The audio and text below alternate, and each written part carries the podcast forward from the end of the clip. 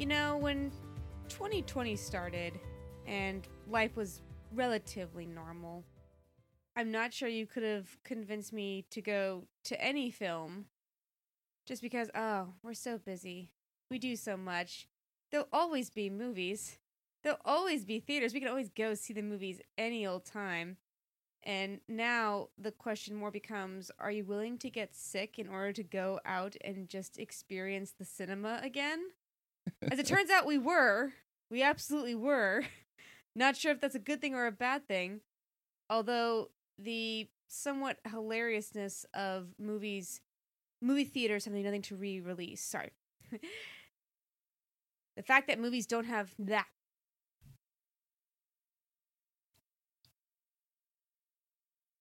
The fact that movie theaters don't have any new movies to release means they've gotten desperate and they are just re releasing other things.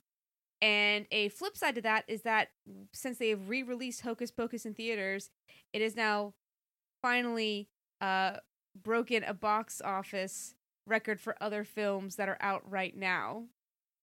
Because when you add on the new box office receipts for Hocus Pocus to when it first came out, it's now like passed over movies that you wouldn't think Hocus Pocus would ever pass over because it got re released. I thought that was uh not ironic but perhaps indicative of the times that a 20 year old movie can break box office records just because it happened to get released during a time when there's just nothing So, what box office record did it break? I, haven't heard this. You, you had to call me out on that, and I literally don't have the answer for you. I read it in passing. I thought, oh, that's weird.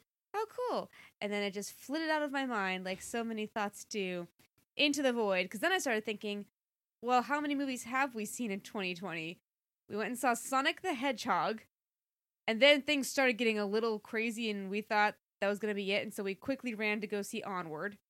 And then everything really did shut down for six months. And then just a couple weeks ago, we went and saw Tenet. And now Regal is closing its doors until 2021, and we may have just seen the last movie we're going to see for 2021 in theaters. Yeah, in theaters. Because I know there's some.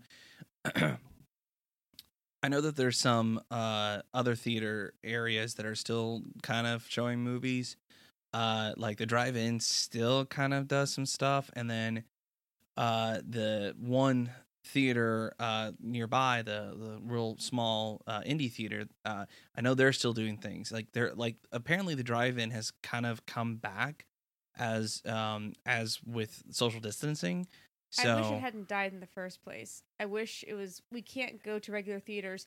Good thing there are five drive-ins to pick from, and not. Well, it's just the one. You wait in line for three hours. You don't get in. You sit in the back of the truck and eat cold pasta while you hear the movie where you can't see it.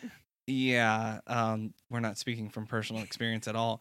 I think the reason that it died is because of uh, the expenses behind it. It's it's actually a fairly cheap thing to do. You just need the land, build the screen. But the projector and the equipment is hell expensive. Exactly. Um, you basically have to have a spare bulb at all time at all times, and those things are ridiculously expensive. So um it, i would say it's because of that and the one that is surviving in our area i think is surviving because it's the only one for a lot of miles I'm getting to the point, Aaron. Like there is a point, and it's coming soon because we're about to enter flu season, and I don't have much hope for the winter of 2020. There's a point where I want to erect two flagpoles in the backyard and run a giant bed sheet between them and just run them up and let's have a drive-in movie because I miss getting my freaking popcorn and my freaking icy and sitting in a chair with arms and watching a movie I've never seen before that I paid good money to see. There's some issues with that but i mean the biggest thing is that we need a projector and we don't have one so if anyone wants to you know hop on our patreon and yeah. and give us a projector That'll be what we. great. That's our new goal. It's not doing more episodes. It's buying a freaking projector. Yeah. Um, but I, I think I think there's still some good left in 2020. Um, I've seen some really fun things. I mean, in the most 2020 thing ever, Rick Moranis came back for an uh, a commercial with Ryan Reynolds, and then while he was in New York, got randomly punched.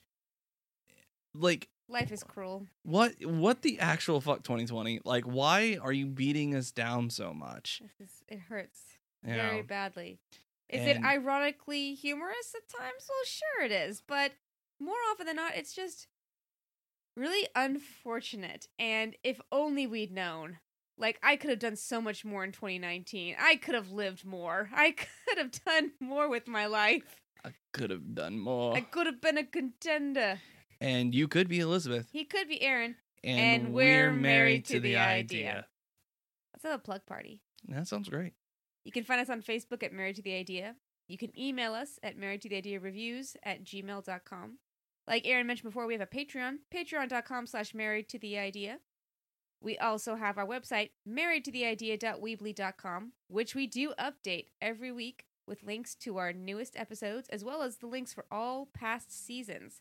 We are in season four and we are tantalizingly close to our 100th episode So close. so close we can taste it.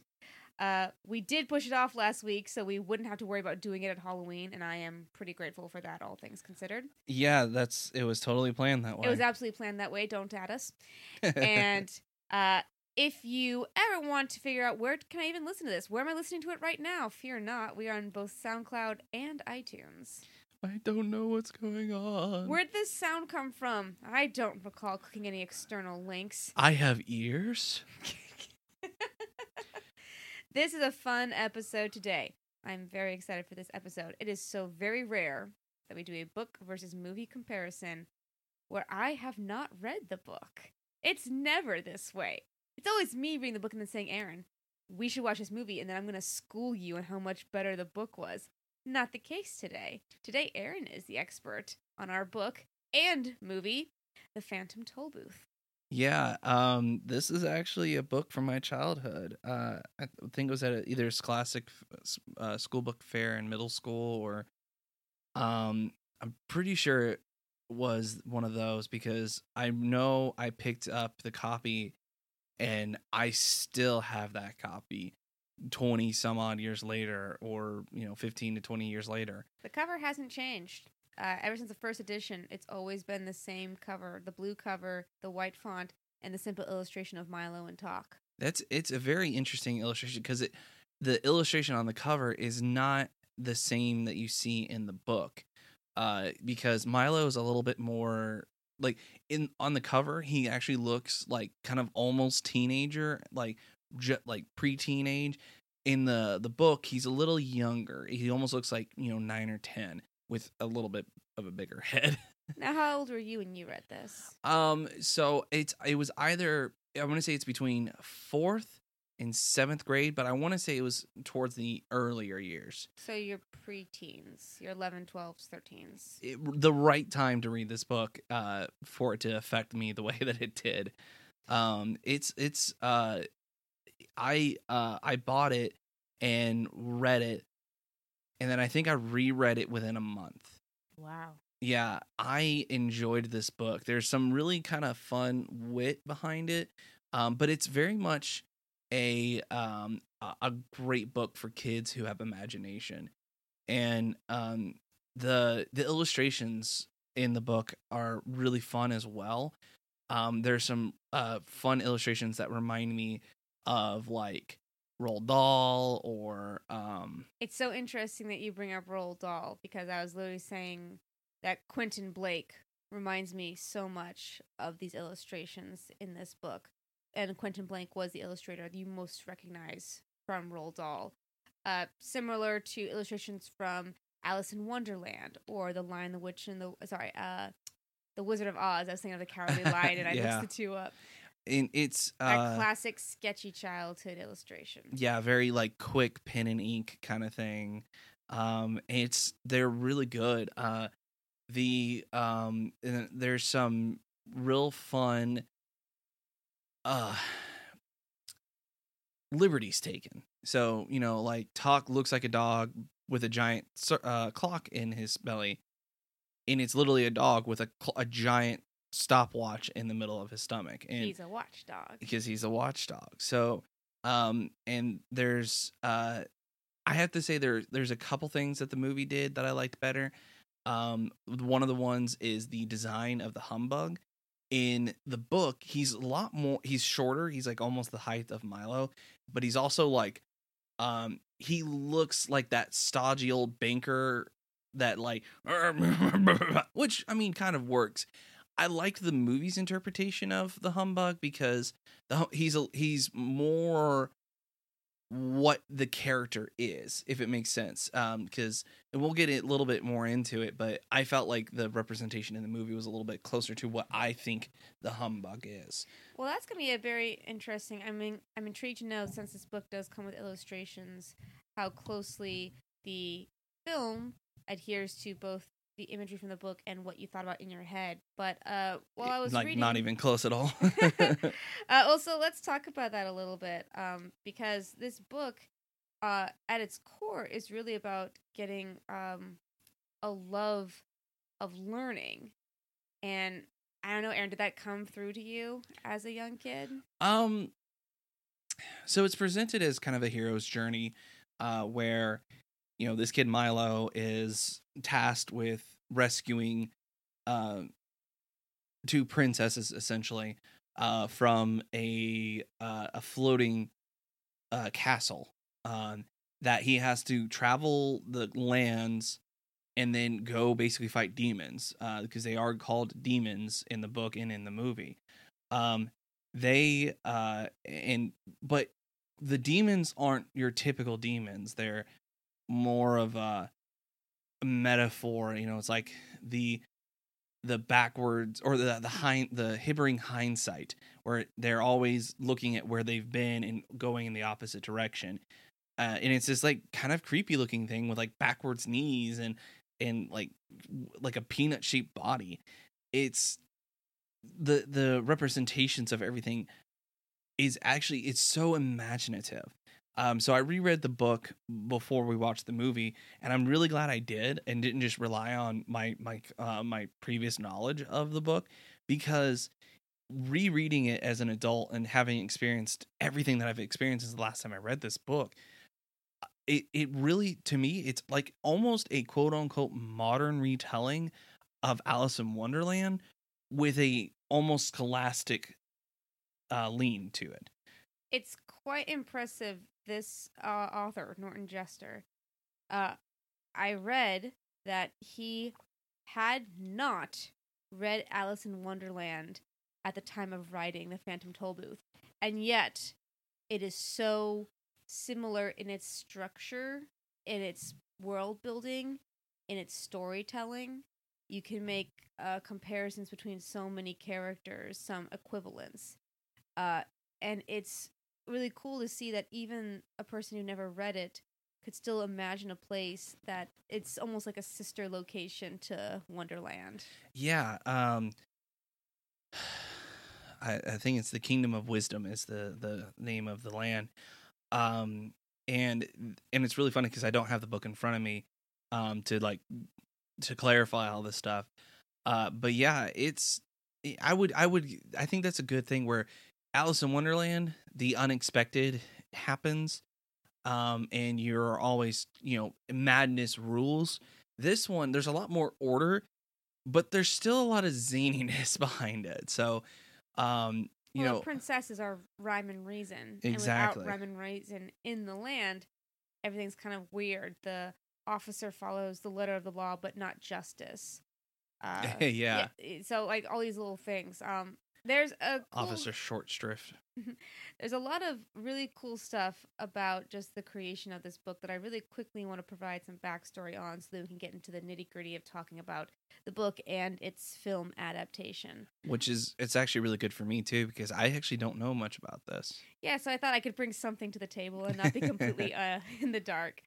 Uh, so, 1958, Norton Juster has just received a grant from the Ford Foundation to write a children's book about cities.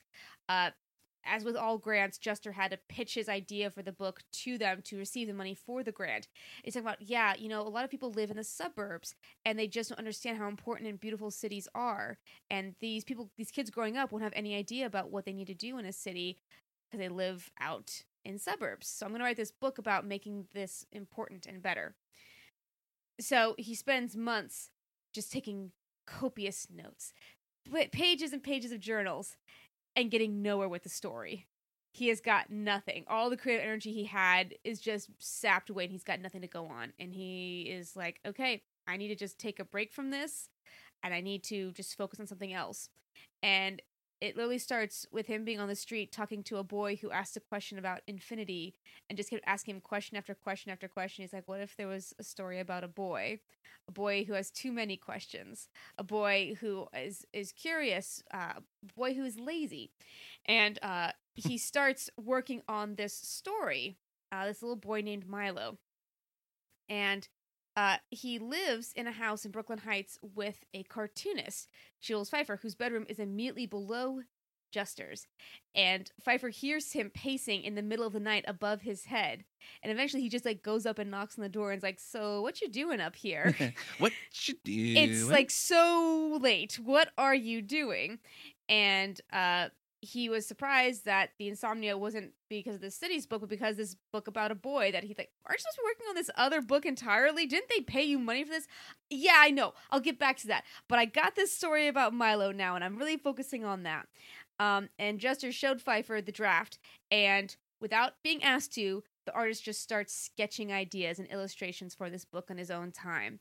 Uh, he actually starts, uh, after reading the draft, he's like, this story requires a different illustration bend than I am familiar with. He's already an acclaimed cartoonist. He's like, I gotta get better for this book. So he like doubles down, goes back, learns brand new techniques to create this Alice in Wonderland, Frank L. Baum style, sketchy art style for the book. Again, he uh, Juster has no idea that his cartoonist neighbor is doing this. He just keeps working on the story. Um, he finally shows this to an uh, editor at Random House, and some of the people at Random House are like, you know, the book's vocabulary is going to be too difficult.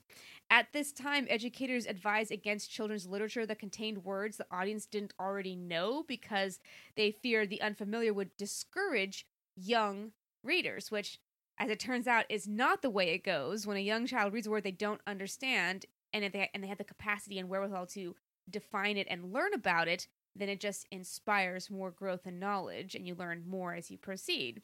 It makes them ask questions, which is the whole point of the book. Yeah, exactly. Uh, so Random House buys the book, and uh, Juster and Feiffer are now working together on it.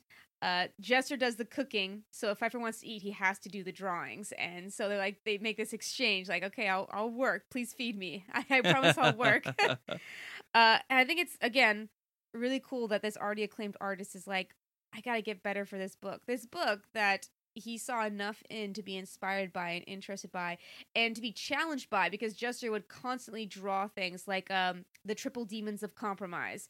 One is short and fat, one is tall and thin, and the third is exactly like the first two. yeah. How do you draw that? like he would like literally just start throwing things at him to see what he would do with that. Uh Feiffer did get his revenge by depicting the author as the weatherman, clad in a. Oh, I was one because that's one of the oddest illustrations in the book because he's he's a little shorter, he's uh, a little heavier set, and he's got like a, a goatee beard. And like I can't remember if, if he's like balding, he has a bald spot, but I remember he has like black hair. And in oh my god, So that's, that's that's hilarious. I love that. Um, there's so many things that Juster's inspired by. He was inspired by The Wind in the Willows. That was his favorite book. Uh, so much so Huh. that he insisted that the Phantom Toll booth have end paper maps, where it has the maps on the front and the back. I don't remember it having it on the the It's copy hard- that I Only a hardcover would have end paper maps because be gotcha. pressed inside the cover Ooh. of the book. Maybe we have to look Yeah. into getting that. I agree. We should get something for that. Yep. because the illustration that you have it's like i think it's even before all the credits and everything like that uh the map is actually really kind of neat to look at i don't think i appreciated it as much as a kid but now as an adult i'm like this is kind of neat The really nice thing about this map is that uh, Feiffer did not want to do it. So Juster just drew the whole thing himself and then gave it to him and said, "Do it in your style. Like I, this has to be here. I'm, I did all the work. Just copy it in your work now, please." Just co- it's- all right, i've done most everything now just finish it i've laid the ball up now slam dunk uh, one of the coolest things about Juster is, as a child, he had synesthesia, which is where you relate colors to numbers to letters to sounds. Like Oh, that, you know that makes sense.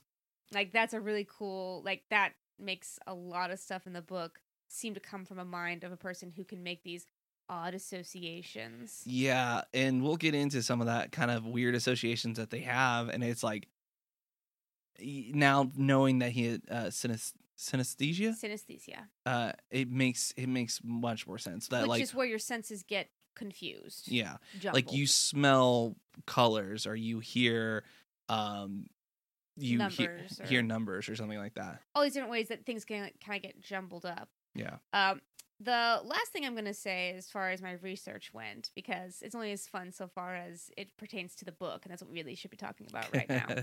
Uh, the funniest thing I found was that uh, this got published in 1961, which was its its competition at the time was books like The Bronze Bow, James and the Giant Peach, oh. um, and they were not expecting many sales for the Phantom Toll Booth. Uh, and so he was kind of sad when he didn't see it on bookshelves where he lived. Uh, turns out his mother was equally disappointed, and so, uh, as her son puts it, she would go around terrorizing bookstore owners into put displaying it on their shelves. Uh, oh my god. and whether it was her or whether it's just because the book is really good, uh, they say it was just a good review. Emily Maxwell wrote a strong review of it in the New Yorker and actually compared it to The Pilgrim's Progress, which is cool. And I don't know, Aaron, if you've ever read The Pilgrim's Progress, but The Pilgrim's Progress is kind of like how you awake the spirit. This is how you. Toll Booth is how you awake the mind. And that one strong review is all it took for people to start reading this and people being like, I want to stand on the street corners and shove this book into every hand I see. It's so good. You are a changed person when you read it.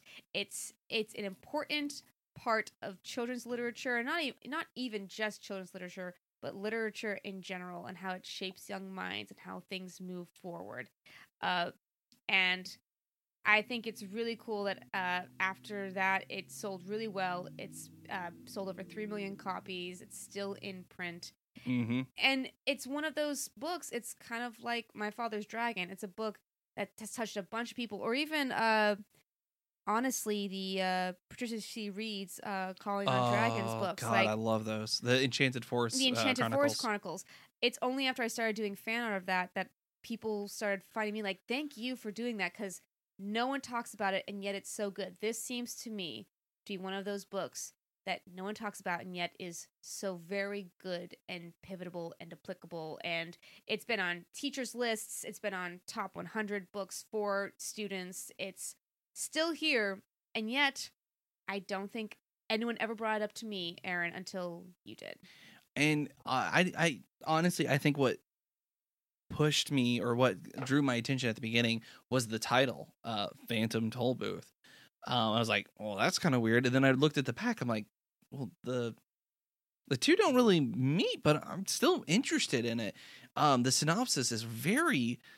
It's it's like not even a paragraph. It's like half a paragraph, and it describes a few of the characters, like um, M- McCraw, McCrabe, uh, the uh, not so wicked witch, mm-hmm. uh, uh, Alex Bean, who sees through things, uh, and then uh, uh, Tock, who ticks. I think like those are the three characters that are described, and it's it's very unique because I remember enjoying this book, and I would talk about yeah, one of my favorite books of all time, and still to this day, it's still one of my favorite books of all time. Uh, is the Phantom Toll Booth, and be like, what is that? And uh, it was it was so inspirational to me that my very first cosplay I ever did was a one of the demons, uh, uh, the terrible Trivium.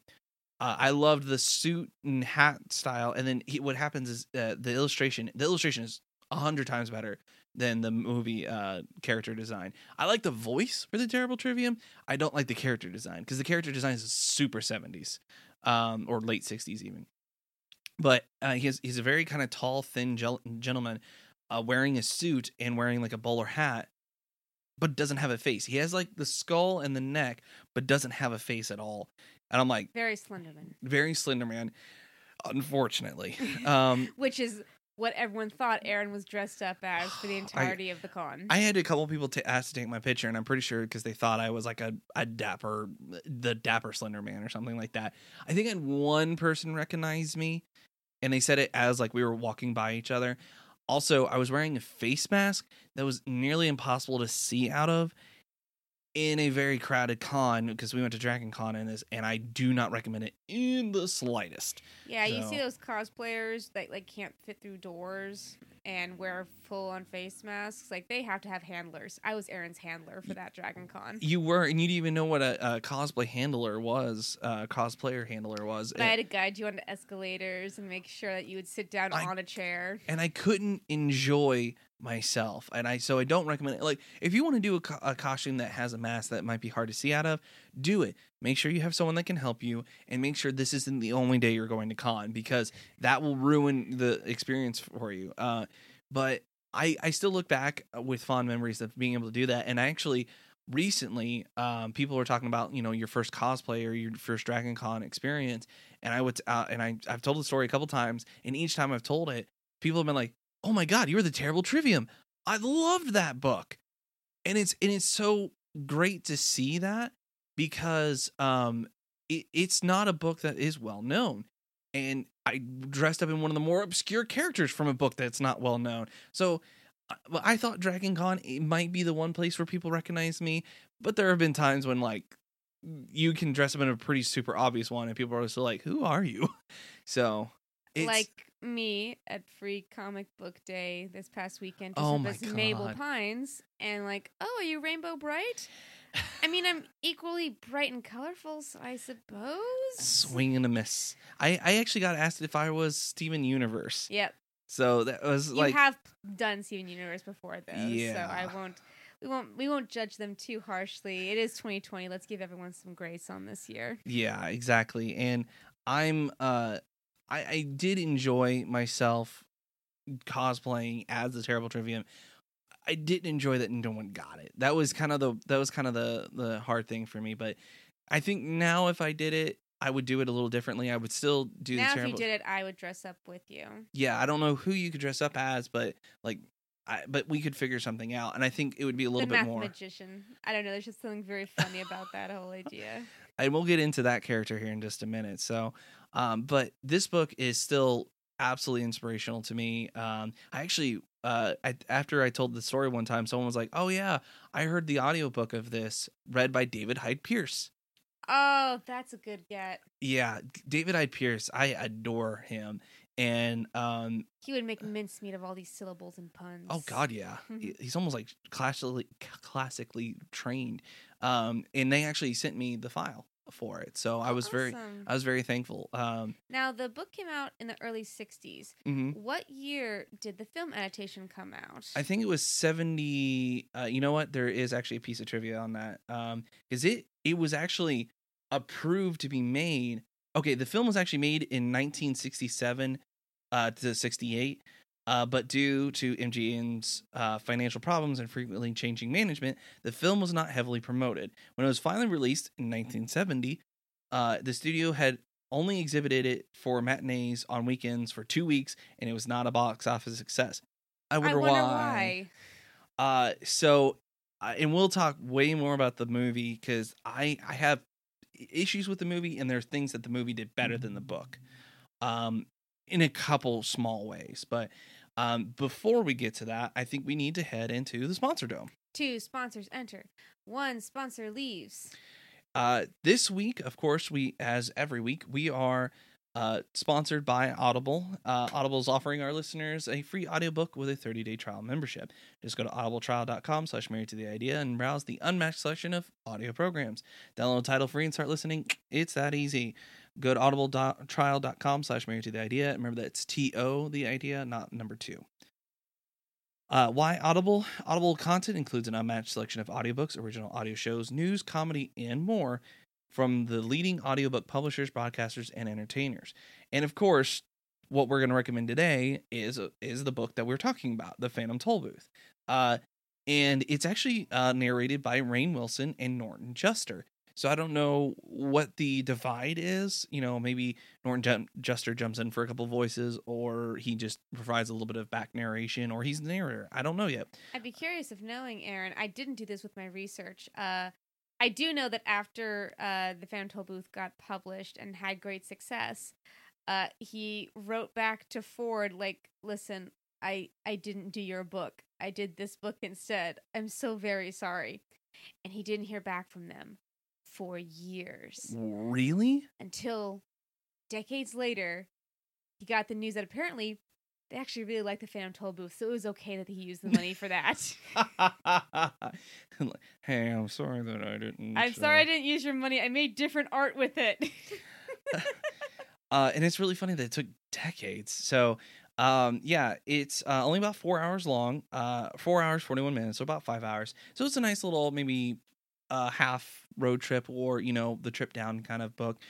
Uh, I personally recommend it to anyone that wants to read a Alice in Wonderland style book. Mhm. Um, but it's definitely something that it like the first time I read it, I didn't get everything. Um, and I actually thought that the two kingdoms were named the same for some reason. And I thought it was just like a weird thing, but they are different. Um, I didn't get, you know, the unabridged joke on the Mhm. name. Uh, I didn't, there were some things I didn't get, but I did, I still enjoyed it. Um, that, this and one of my other favorite books, uh, called The Arcadians hit me at the same time. So, you know, this kind of helped inspire my love for learning, and whereas The Arcadians inspired my love for stories. and you talk about the Arcadians all the time. Yeah, and I didn't realize it was based on a bunch of myths already in play. Then they just kind of borrowed elements from it. It's kind of like Lore Olympus, I guess, in that way. Um, so I, I still I recommend that one as well. Uh, it has a donkey char- or a character who is got turned into a donkey, and he's hilarious without being Eddie Murphy. so, uh, so yeah, the Phantom Toll Booth uh, by Norton Juster, narrated by Rainn Wilson, uh, is our audible recommendation to you today. And our other uh, sponsor uh, is something that Liz and I actually worked on personally uh, to help get it to where it is now. Um, I actually didn't realize this until this past weekend that uh, we basically helped a couple, pom- excuse me, a comic book get published. Um, Yeah, we were unaware, honestly, because we didn't end up getting the gig. That we thought we uh we took a swing and a miss. Uh, we we struck for the hills and we landed in the trees. But uh, basically, here in Knoxville, we've got this comic book shop called Nirvana Comics, and the owners, Richard and Amber, are just the nicest, sweetest people, husband and wife team who make a really great experience for any person who's interested in comics, which should be all of us, because comics are a great way to tell stories.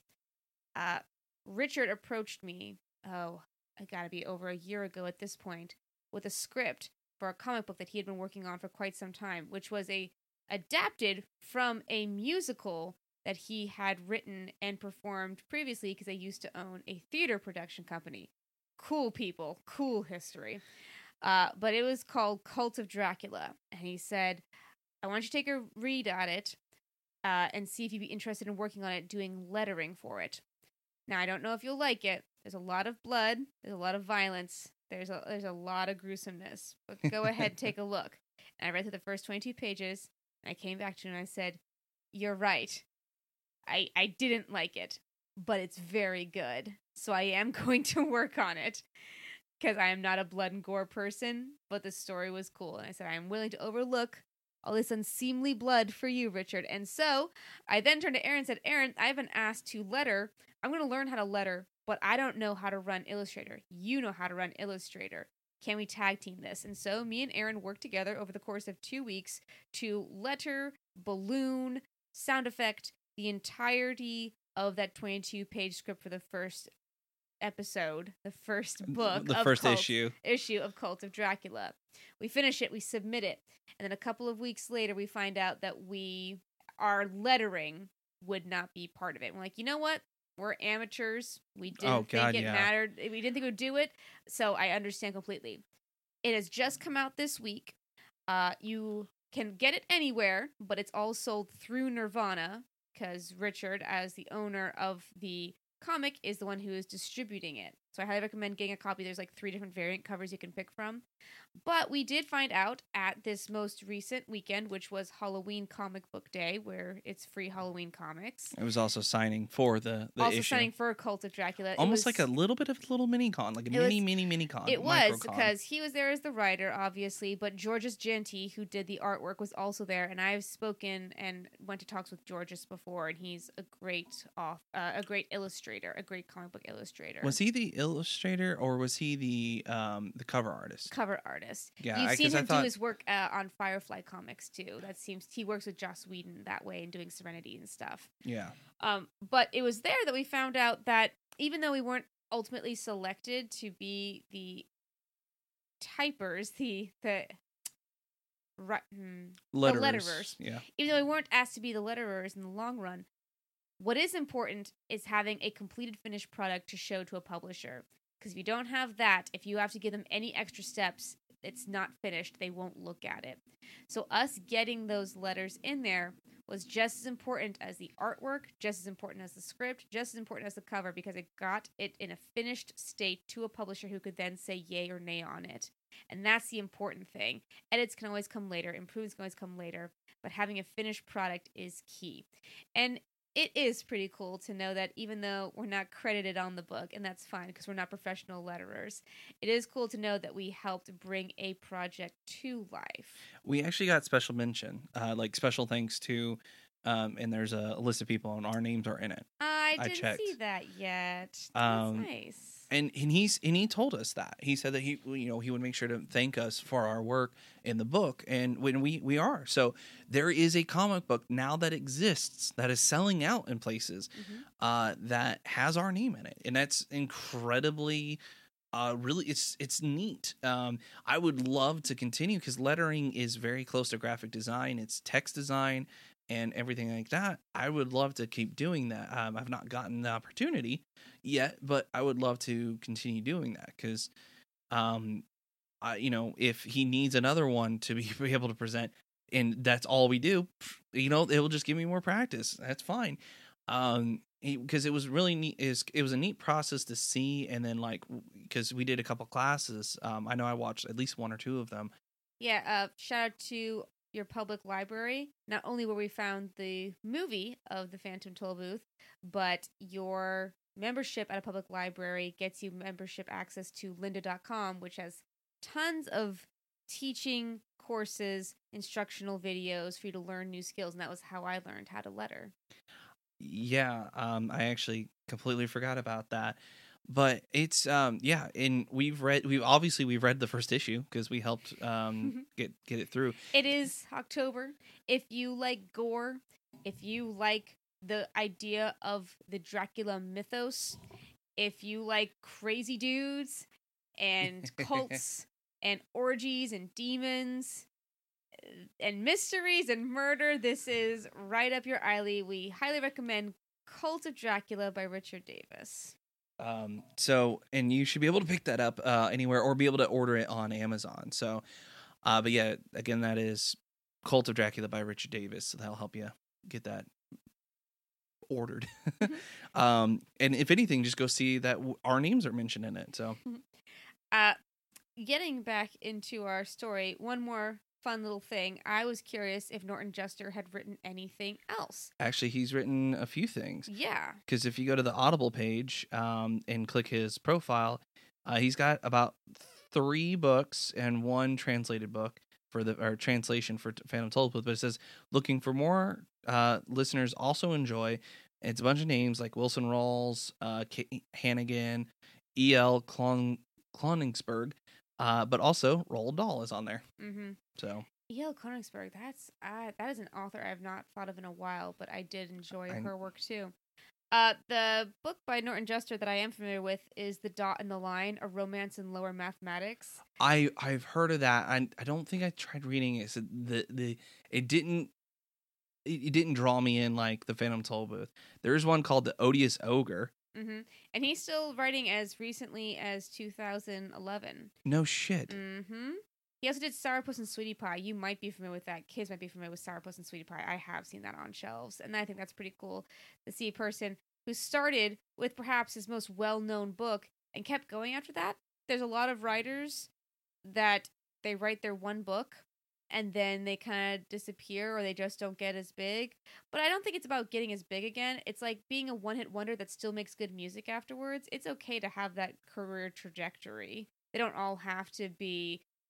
Uh, boy, I was trying to think of a one hit wonder, and all I could think of is Never Give You Up. No, And- um, uh, Catcher in the Rye, J.D. Salinsberg, J.D. Salinger, Salinger Salinger. uh, the person who wrote To Kill a Mockingbird. she did. She's done another one. She did another one. Go uh, Set a Watchman was released in her later years where her sanity and her mental faculties may not have been in complete control and she was pressured to publish this book that kind of sours everyone's impression of To Kill a Mockingbird. Yeah, it's a whole big thing. we may have to get into that one time. So, Now, uh, Aaron, I see you making a very big face over there behind the microphone. What you got? so again, I'm I'm on the Audible um thing, uh, and I, there's a little uh bio about it talking about how he uh is an architect and a planner, and then he's also authored a bunch of uh children's books.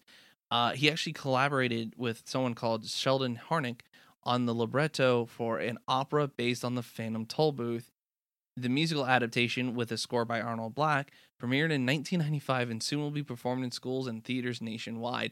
There is a theater production of Phantom Toll Booth out there. I saw that too. I was wondering if you would know about that. And No, I didn't know about that. yet another book slash movie on our list of things that got musical adaptations that we were not aware of. Yeah, and so and then you're talking about the Dot and the Line.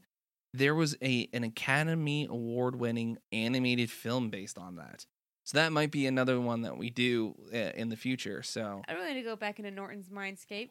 yeah, and we might like read the book, like we both read the book and then watch the movie. So because I want because I read the book, Liz didn't uh, before we watched the the mo- movie adaptation uh, because I kind of wanted her to experience it fresh. It's not it's not as good as the book, but it's not bad either. I I would say it's it's Yeah. a fun adaptation, but there is it's similar to like Charlie and the Chocolate Factory where the mu- movie is kind of takes its own views on everything and the book has its own things and they share just like certain things.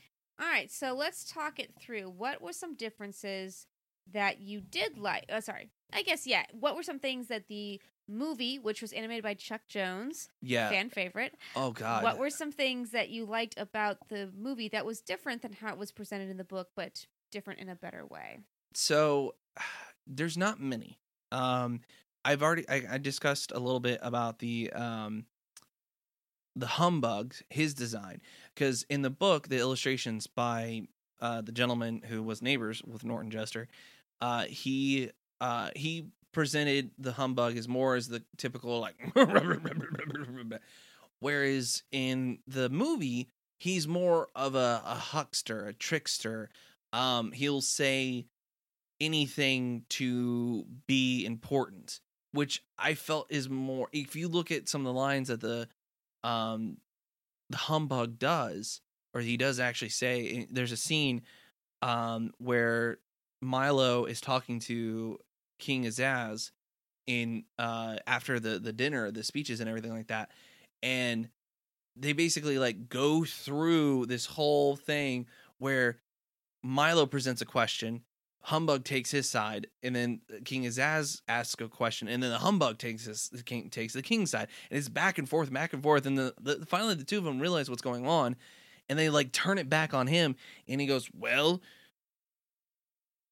perhaps a young man," and basically describes the whole plot of the book uh to Milo before it even happens. And it's it's a fun little scene and it turns it back and then like the king's like well since he's such an expert in it I guess he'll join you. And it's like they turn it back on him and it's it's a great little scene uh but the the visual representation of it he's more like that like stuffy old person you know walking around in like a big overcoat and you know big hat pressed down on their head and just there you don't see much of his face because I don't think he knew how to draw like a bug in in in person.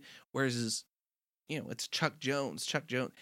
It, and it's really funny because Chuck Jones's illustrations are different than the illustrations in the book, but they're also like similar. Um, there's some things that uh like especially with the demon designs like it felt very dr seuss-esque at times with like traveling and uh the the demons and stuff like that felt very dr seuss but that's also because he was one of the main il- or animators for dr seuss for a while you know he did I, I don't think he did grinch night but he did um how I was just looking up Grinch Night to see who animated that bad boy. I don't think it was him, but it could be.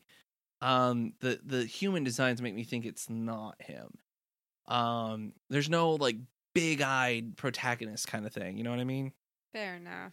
Uh, where we see in this movie, and then like with Cindy Lou Who and uh, How the Grinch Stole Christmas, or you know, Cricket in Central Square kind of thing. So Yeah, it doesn't look like he was involved in that, but you can tell straight up when they they When they Talk the emulated Dog- Chuck Jones with that when one. Talk the Dog comes in. I mean, that's Max from yeah. How the Grinch Stole Christmas. It's it's Chuck. It's a Chuck Jones dog. He was, if you watch Those it, like his Big, big eyes and those long, long eyelashes. But yeah, the uh, when are you talking? Well, yeah, and like Milo, Milo is the stereotypical kid that Chuck Jones did. So, um, Cindy Lou Who. yeah, exactly. Um, there's there's some other ones like Cricket in Central Square. The the Christmas follow up to it is uh, uh it, it it's felt very Chuck Jones esque. So, um, I did like the animation for the most part. There are like like I said, there are some things that were changed. Um, character designs, I think, honestly, were some of the best parts of this movie. Like in the book, the mathematician and King Azaz are like twins, and it makes sense because then the princesses are essentially twins as well. So it kind of makes sense that they're the exact same person. I liked the visual differences in the movie because it's a little easier to tell them apart. But plus, it's I don't know. It just kind of makes sense. Um, he's tall and thin, in- or the mathematician in the movie is tall and thin like a pencil, whereas King Azaz is a little shorter and a little squattier like a book. So I kind of, I kind of like the the the visual differences in it. Um, As a person who's never read the book, uh, the movie was very fun to me because it starts off live action, and I was like, Aaron, I thought this was an animated. Don't worry, you'll you'll see. Ah, I see. We're we're playing that game. We're gonna go through a teleporter into a different world, and we're gonna change. Uh, which it, it's it is one hundred percent a thing for the movie, so that way they can explain. well, the fact that there's a Phantom Toll booth, it makes sense to show that you're in a different world visually with Yeah. the visual medium. Uh, when I look at the plot, it looks like it hits most of the points and most of the characters that not I even was close. It, it's only about I would say one third to half of the characters that you meet in the book, and I'm talking like important characters. Like they only have an hour to get through it, and I think that's yeah, the thing about adaptation. One, I think this they book. kept one of the most eh, most annoying characters in my opinion, but whatever. uh, what was your most annoying character? I did not like uh the Mighty Din or uh the um the doctor, the doctor of noise. I Oh. didn't care for them. In the book they're not as bad, but in the movie they are super annoying. It's it's a product of the time and like the the cool change of because the din is a, kind of an amorphous blob, but it, they they like actually show what like the things are with him doing that. I thought that was kind of neat, but the voice is very like, yeah, I'm the mighty Dan. yeah, it was like mm, like Wolfman Crothers or whatever. I'm like, mm, did not care for that because like when he laughs, when the din laughs in the book, it's like car crashes or glass breaking. It sounds it's it's a very loud sound, grating sound. Um, and in the the book again, uh, the doctor, I'm, I'm forgetting his name. Uh, Cacophony. I think so, something along those lines. Doesn't just sit there and break glass and slam doors and stuff like that. He's a doctor of sound, but he only likes loud sounds because those are what make him money. Um, or you know, that's what land people are without buying. rhyme and reason, it's the ugly sounds that people want most. Exactly. I think it has a lot to do with adaptation. Like you look at the last Harry Potter book, and the confrontation between Harry and Lord Voldemort is just basically a conversation until finally Oh. something happens. And But when it's you such read a great it, conversation. when you read it, you have time to think about it and process it. And this book seems to be high on the puns and the thinking man's joke. And in the movie, you had to turn all that conversation into a, a, a wand fight. And in this movie adaptation, you had to say, well, how much can we get away with before we're just reading the book to you and you're not getting it because you don't have time to stop and pause and reflect upon the pun. And there were times it made sense, like with the din showing the different representations of the uh of the the sounds that are being made but then it's like my, one of my biggest problems with this book or with this movie is the music in it the music in it is not necessarily bad but it's super uh, punching down it's not Oh, you can see this whole thing got turned into a musical once already, so it can be done apparently. it can be done but it was very like um i remember as a kid it didn't bother me as much um because you know it's it's music what who cares? But then like i reread the book and then i'll rewatch the movie and i'm just like it doesn't need this. And there were times when they like rushed through things but then they like slowed down areas that didn't need to be slowed down. Like it showed a lot of milo and Tock's travels through like winding roads and you know going in and out and all around and it's like we didn't need this. Like they don't spend that much time in the doldrums but there's a whole song dedicated and this whole thing about like the doldrums being evil was weird too. Like they're not demons. They they yeah they like like slowly having the car sink down into the the the muck and the mire kind of made sense but then like all of this like where they become evil that was weird as hell um and i definitely didn't agree with that but there are so many great characters. Like there's this whole scene where they go to the valley of sound but it's completely silent because um i think she's like this the mistress of silent or the mistress of sound or something like that um got tired of people not appreciating the sounds. She, she said no more. And you cannot talk you cannot speak you can't make noise nothing. And uh like there are people protesting because they want sound again they want to be able to hear they want to be able to experience life in this way that they're not. And so milo goes and visits her in her uh the castle of sound or whatever castle of noise um and she's sitting there in this chair. There's a great illustration of her too um she has this like big that big long tall cap with the the ribbon off of it. Um but she's sitting there and she's just in awe of what's playing on the radio. And nothing is playing on the radio. It's silence. It's like half an hour silence 30 minutes of lull.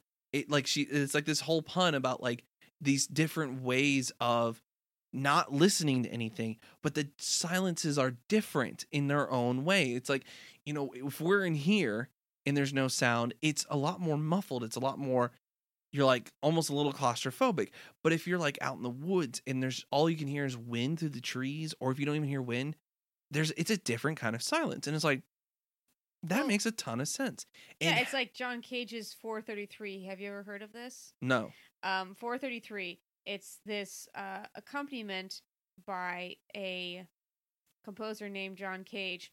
It is four minutes and 33 seconds of silence. Like literally, the man goes and sits down at the piano, and the orchestra just does not play for four minutes and 33 seconds.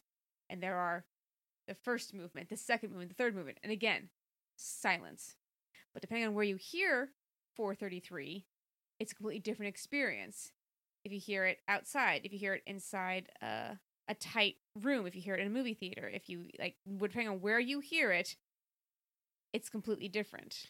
and that that makes sense because in because she explains like the differences in silence makes sense and she's she's like weeping at the beauty of it it's like wow and, and it, it just kind of gets you to look at things in a different way That's a Studio Ghibli mo- moment if I'd ever heard of one. and uh how milo actually helps this the city or the to get sound back is a, a concept that you don't really think about all that time. But like if you're in the middle of a conversation with someone and they kind of interrupt you and you you you keep that word on in your mouth trying to get ready to say it again it, it's almost like you have a sound hidden in your mouth. Because Milo throughout this because she takes him on a tour and like um, shows him how they made sounds and how they collected sounds, how they you know, and he would it would kind of try to sneakily grab something, and she's like, "Oh, you can't keep that. Uh, you might be able to get a souvenir, but we've been out, we've been sold out of everything for a while now." Or like he would try to make a sound and then get the bottle of it, and she wouldn't like let him touch anything. So it was like he would keep trying, keep trying, and then finally he's like, he goes, he goes to say thank you or bye, like B Y E, that's it. And like it, and she kind of like interrupts him, or he just like, and he just like kind of waves her and leaves. And so they have this like giant cannon, and he just kind of goes and tips the bye into it, and they light it, and it and it's a kind of a fun moment where like you kind of see the bye go from the cannon to like the wall or whatever and like text and it's really neat and they don't include that in all. They you get the stupid doctor cacophony and the mighty uh, the, the awful din. It's like i i i, kind of get why they included it but at the same time i don't. So there's there's like th- there's that whole sequence that got cut. Um they go to the forest of reality um where they have to look at reality in different ways. There's a whole scene where milo goes to a house and it says the world's shortest giant. Or no no sorry the giant. It's literally a plaque above the door saying the giant and a dude opens the door and he looks normal. And the guy's like hello can i help you? And he's like yeah i want to know if we're lost um or where we are. He's like but i want to speak to the giant. He's like oh i'm the giant. I'm the world's shortest giant but i can't tell you if you're lost. Why don't you go talk to the midget next door? And so he goes around the side and there's a plaque over the door saying the midget. And he knocks on the door and it's the same guy. And he- he's like uh I, I was just told to come talk to you by the giant. Oh yeah great fellow him. What can i do for you? Um are you the midget? Yeah i'm the world's tallest midget and then he does it again two more times with the fat man and the skinny man. And then finally the last one he realizes like the, it's all the same guy but the guy's like yeah this allows me to have four jobs and you know to a dwarf i am a giant. To a giant i'm a dwarf. To a fat person i'm skinny. To a skinny person i'm fat you know because he was very average. So it was it's a really great way to look at perspectives um there's he meets a kid uh alex bing who sees through things uh who is like four feet off the ground but walks normally. He just looks like he's floating but he's not like hovering. He's just there. And because in his family they grow down instead of growing up. So they will always know how tall they'll be when they become full grown. Uh, it's, it's- clever. it's such a neat concept. And uh, he goes to stairs that are infinity and he tries climbing them and he like runs up a portion and then he just keeps uh, going very fast and eventually he just stops because he can't go any further. It's infinity. He's tired. He I mean, you can try to count to infinity, but it's literally impossible. So you can't get, reach the top of the infinity stairs. So let's so let's look at this then. So you've it's all these really cool scenes that I had no idea existed before. Right. But I also feel the same could be said of perhaps if you do go and read Alice in Wonderland, there's probably tons of characters that don't make it into Not the Disney the version. Disney yeah. version of Alice in Wonderland, which is still a good adaptation, but probably does miss out on a lot of stuff. Does turn into a bit of a musical, and I'm doing a little research on musicals. I don't know, I just I like them, but I didn't know much about them, so I've been doing a bit of research. When the emotions are too much to talk about, you sing, and when your emotions are too much to sing about, you dance. So in that regard, Aaron, no, I mean that's that's literally how musical theater is built. When you can't sing your emotions anymore, you dance them. Uh, you just keep I'm moving. gonna dance my feelings away. I mean, it's straight up footloose in here. Uh, but the idea is it's supposed to be emotions that you can't express through words. So yes, I agree that just turning it into like a montage song of them going through without them having to express any high emotion doesn't really mean it's called for a musical. So I agree with you on that. But we have all these scenes that you're talking about, how they don't show up in the official product.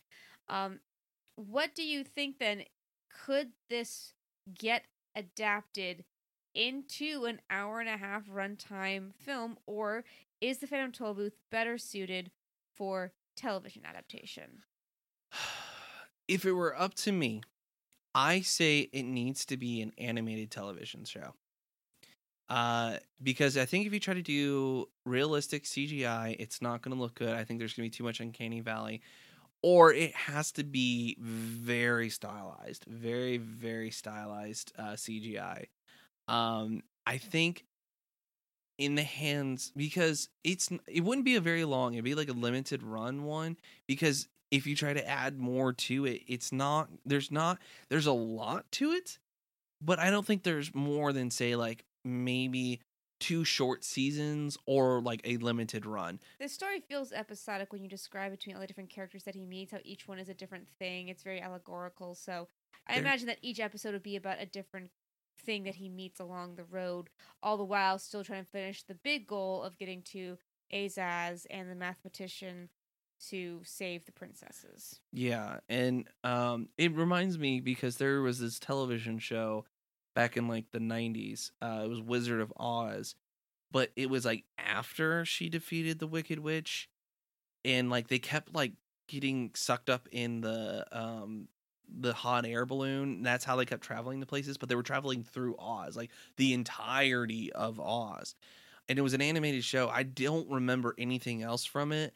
Like I don't remember if it was well done or, you know, if there's any voice actors from it. I just remember there was this show uh that was you know like a Wizard of Oz, but I think it was like after the Wicked Witch was defeated and they're traveling through Oz. It's it was kind of a not a young kid show like, you know, Babar or um, Blue's Clues or anything like that, but it wasn't aimed at like pre-teens. I think it was aimed, you know, for that kind of demographic in between. So, if I had to make a choice, I'd say maybe an animated television show or an, a fully animated movie because again, that's part of the appeal of Phantom Tollbooth is that he is in a fantastical world, but it's still like based in reality. So you could change the different. You could have like two different animation styles. You can have one that at the beginning, and then you know when he travels through the toll booth, and it changes slightly, kind of like with the the movie live action to animation, because that part makes sense. Uh, but at the same time, it makes it feel like a dream that it doesn't actually happen, and there's some weird reality where it kind of does. So, That's um, the whole thing of Alice in Wonderland. Did she dream it, or did she just go to another world? well, of course she she didn't dream it. She actually went to Underland. So when I look at this book as you describe it to me, and we talk about it being turned into a television show, which I think you're right. As a person who didn't read the book and just saw the movie, I think that you're right. The music seemed pretty not incidental to the overarching story. Um, for me, I really liked the animation and I liked how the character went, uh, the character's journey went along, and I did sympathize with Milo a lot more than I did when I saw his live action counterpart, this little twerpy kid who's bored by everything. But played by uh the kid from the Munsters. yes, that's right. You told me that. Yeah. Uh, but again, there's something so cool about when a person you see live action, then you just hear their voice. Their voice acting gets so much better than when I I think, especially with kid actors, their voice acting just shines so much, even when their in-person performances don't. And I don't know if that's just something that is being freeing about being inside a booth and not having to play to a camera, but I um, mean, they worked with a lot of voice act like like for the for that time that was like this is almost like the cartoon all-stars of voice acting. yeah, a lot of uh, Mel Blanc voices, correct? Mel Blanc is a big name in it. Um is it Buster Dolls? Um I'm looking it up right now. Mhm. Uh Daws Butler who played Yogi Bear. Oh. Um I'm pretty sure Wilma was in this uh at one point. Uh it's Hans or Hans Conried who is someone Captain Hook was in this. The original Captain Oh, Hook. Fun. He also played Did you know that Captain Hook played the Grinch in Grinch Night? yes, I hear it now. Closer, closer, Euchariah. Oh, so good. If you haven't seen Grinch Night, go We- watch it and then go listen to our podcast about it. Grinch Night is so good. It's such it's such nostalgia bait for me. Um, June Foray, who played the princesses princess of pure reason. Uh, she was grandmother Fa, uh, Wheezy in Who Framed Roger Rabbit. He she also played Rocky in Rocky and Bullwinkle. oh yeah, But I thought she was uh wait she was Granny in the Looney Tunes. yeah. Um, I thought she was uh oh the Sylvester and Tweety Mysteries. I remember that show. I remember that too. Um, the I thought she was Wilma, and I'm trying to look right now. Mhm. She was Grandma Grammy Gummy in the Gummy Bears. yeah, Uh, Granny in Tiny Toons. you're right. This is an all star cast. There's so Ma. Beagle in Ducktales, the original one. Yeah, if I can see that. Jokey Smurf and the Smurfs. So for me, the thing that I wish the movie had done, I like the animation, I like the characters that we meet, I like the story as it unfolds. But for me, I wish that there was a bit more authorial intent evident within the story. If you'd like me to elaborate. I do. I'm confused what you mean by that. Um, are you talking about in the movie In the movie. Okay, so I that's probably going to be one of our last facts because that is actually a really big fact. Um that I didn't know. She also played Cindy Lou Who in How This Grinch Stole Christmas. Um I'm still looking. I thought she played Nope, she didn't. She played Betty Rubble. Or played Betty Rubble at one point. Um she played Granny in the Flintstones, but I thought she played oh, I was wrong. Um, but Norton Juster hated this movie. So we compare him to Roald Dahl a lot, and this is actually a really big connection between the two.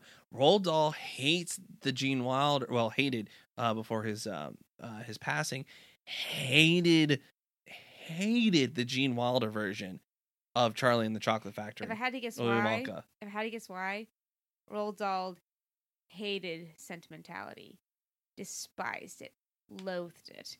Sentimentality is for the weak. I grew up during World War II. I got no time for this. I wrote two collections of adult stories that deal with sex and murder and eating puppies. I have no time for any of this. So the actual trivia is the author of the book upon which this film is based, Norton Juster, did not like this picture and was even angry that it received positive reviews. He had no input in the adaptation, and many characters that were in the book were not included in the film. So, So, for me, a fresh adaptation, which apparently there was a live action movie in the works back in 2017, but it got hung up and there's been no word about it since. I thought the I thought the same thing was going to happen to the Artemis Fowl movie, and here we are. Here we are. It may show up again. I think that a a true adaptation of this particular book would have more authorial intent. Not even in behind the scenes stuff, but moreover that we really get a sense of what the author thinks of the world that he's created as opposed to just our everyman going through and learning more about the world. Something about the way that he has all these puns and these characters. Every once in a while in the adaptation you get a sense of, oh, this is all loony but it's really kind of hidden kind of under the belt like the spelling bee apparently was norton juster taking a pot shot at people who do academia for academia's sake. People people more concerned about the composition of the letters and the words than what the words themselves mean and that's a great take on academia and it is completely lost with this character of the spelling bee in the movie. I wish it was played better because i thought the humbug was the big asshole and the spelling bee is just trying to teach kids how to spell and i thought that was cool. But that's not what norton juster invented at all and if i had known that if it had been played that way i don't know if that's narration per se or if that's just being more with how you use your characters as they're presented, I think you might have a better shot at this. Or even the fact that King Azaz and the Mathemagician were the ones who banished the princesses. And they should have to have some sort of reconciliation at the end. They should have to come to terms with we did this to ourselves. I will admit, in the book and in the movie, both of them, the ending is not rushed in the book. It's very much rushed in the movie, but it's not rushed in the book. But they don't really expand on it. There's like like a whole half chapter dedicated to it. um like because they, they throw this huge parade and it go they, in a carnival for three days and everyone comes and you know uh the doctor shows people how to make noise and it's just like there's so much to be done but there's also what's left out that in the movie that kind of works to its advantage is that people actually or no no i'm sorry they they actually go and try to get rid of the demons of ignorance so um but it's it's kind of rushed anyways. It, it's not really much of it it's just kind of like and everyone's happy and we have cake and pies and it's just kind of um i did like the visual representation of the princesses in the movie. They're more abstract, damn. Wow we just did that. Uh is more abstract in the the movies whereas in the the book they are definite ladies. I kind of like that they were more abstract not because i don't want actual ladies but because how do you represent pure reason and sweet rhyme? It, it, it it's very hard to represent but like in the the movie they're almost angel like um or kind of goddess like in a way i'm kind of stretching on that one. Uh and in the in the book they're just two kind of pretty ladies. Uh i did like in the book it's a little they have a little bit more authority on how to get out versus oh now that you've come we can leave. we can leave. It's like it, makes sense in a if you think about it it makes sense because i can't remember if they did this in the book truthfully uh if they were the ones that sent for milo to begin with uh but it wasn't necessarily a rescue mission for the princesses it's a rescue mission for the entire land. And the fact that because throughout uh, milo's travels is he's able to kind of ask the right questions at times. He doesn't always do it, but he asks the right questions. He makes mistakes. He gets messy. Um, but he the the fact of the matter is is he goes through and he cares. He cares enough to ask. He cares enough to to try to you know do enough where it is a marked change from when he was at the beginning of the book or uh, or movie to the end. Um, and there's actually a really great little in note for the book, and I think this is a great place to end for us. Um, is that the so the Phantom Toll Booth gets um gets the Milo, and then he puts it together, and he is able to go through it. At the end of the book, he uh it, it kind of closes up on its own, kind of like you see in the movie a little bit. The movie makes it a little bit more zany. Uh, but he's like, man, I would love to go back there someday, but I don't know when. I'm just, I'm too busy. I have too much to do. I've got toys to play with, books to read. I, I'm going to sit in front of a window and just enjoy what I see. And it's just, it gives him a new uh, lust for life, you know, a new zeal, if you will.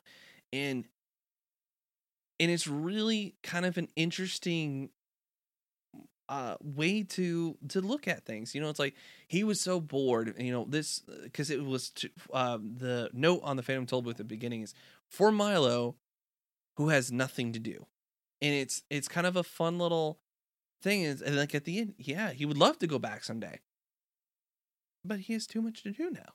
So it's it it's almost kind of almost like to a, a a metaphor for growing up. You know, I would love to go back and do this stuff, but I just have too much to do. I have too much work. I have to fix the car, mow the lawn, you know, all that stuff. But it's it's so well written to be able to kind of go through that uh roller coaster with Milo. I'll tell you one thing the adaptation did do right. I am really interested in reading the book now. and I recommend that you do. Uh, you can even uh, I can try to get you that file. So, um, it's it's a great book. I highly recommend it. It is still one of my favorites. Rereading it as an adult, uh, made me understand a few things more, but it it still captured my imagination. Even you know, as a thirty year old versus you know an eight year old or twelve year old. So, it's a great book. I highly recommend it. And it's gonna it's gonna be confusing at times for kids but it should be it should make them want to learn more about why does infinity keep going on? Well, it's a mathematical uh, theory and this and that, you know, or uh, why does people why do people like grow up instead of grow down you know? It'd be a lot less accidents that way you know?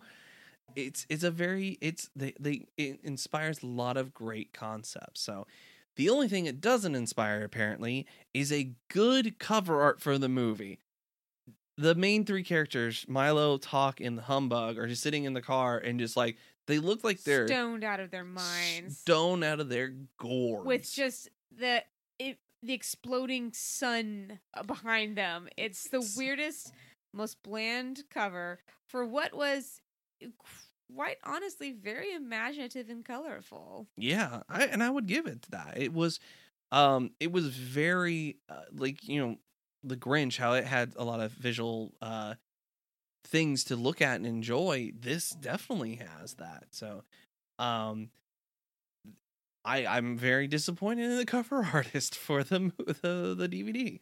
So um, I don't know if it's the same for the VHS or not, but I I love this book. I recommend it. Go check it out. You can get our Audible at audibletrial.com slash married to the idea. And check out Cold of Dracula by Richard Davis. Uh, and I hope you I hope everyone who's listening to this is safe um, we, uh, I know things are kind of starting to take that downward turn again. Um, it's starting to get a little scary again. And, you know, if you are listening to this, know that we love you and we appreciate you. Um, and, you know, hopefully soon we'll be able to actually get into Halloween movies. oh, yes. So we've got, we've, we've got at least one fun idea. So, uh, and if you have any recommendations, we'd love to hear them. Uh, you can throw them anywhere, or you can just email them. Uh, you can put them in any of the comments rather, and you can email it to us. Uh, we're very much we're getting excited for number 100. So it's almost here. It's almost here, just like Halloween. but until then, my spooky babies. She's been Elizabeth. He's been Aaron. And, and we're, we're, married, married to, to, the idea. idea.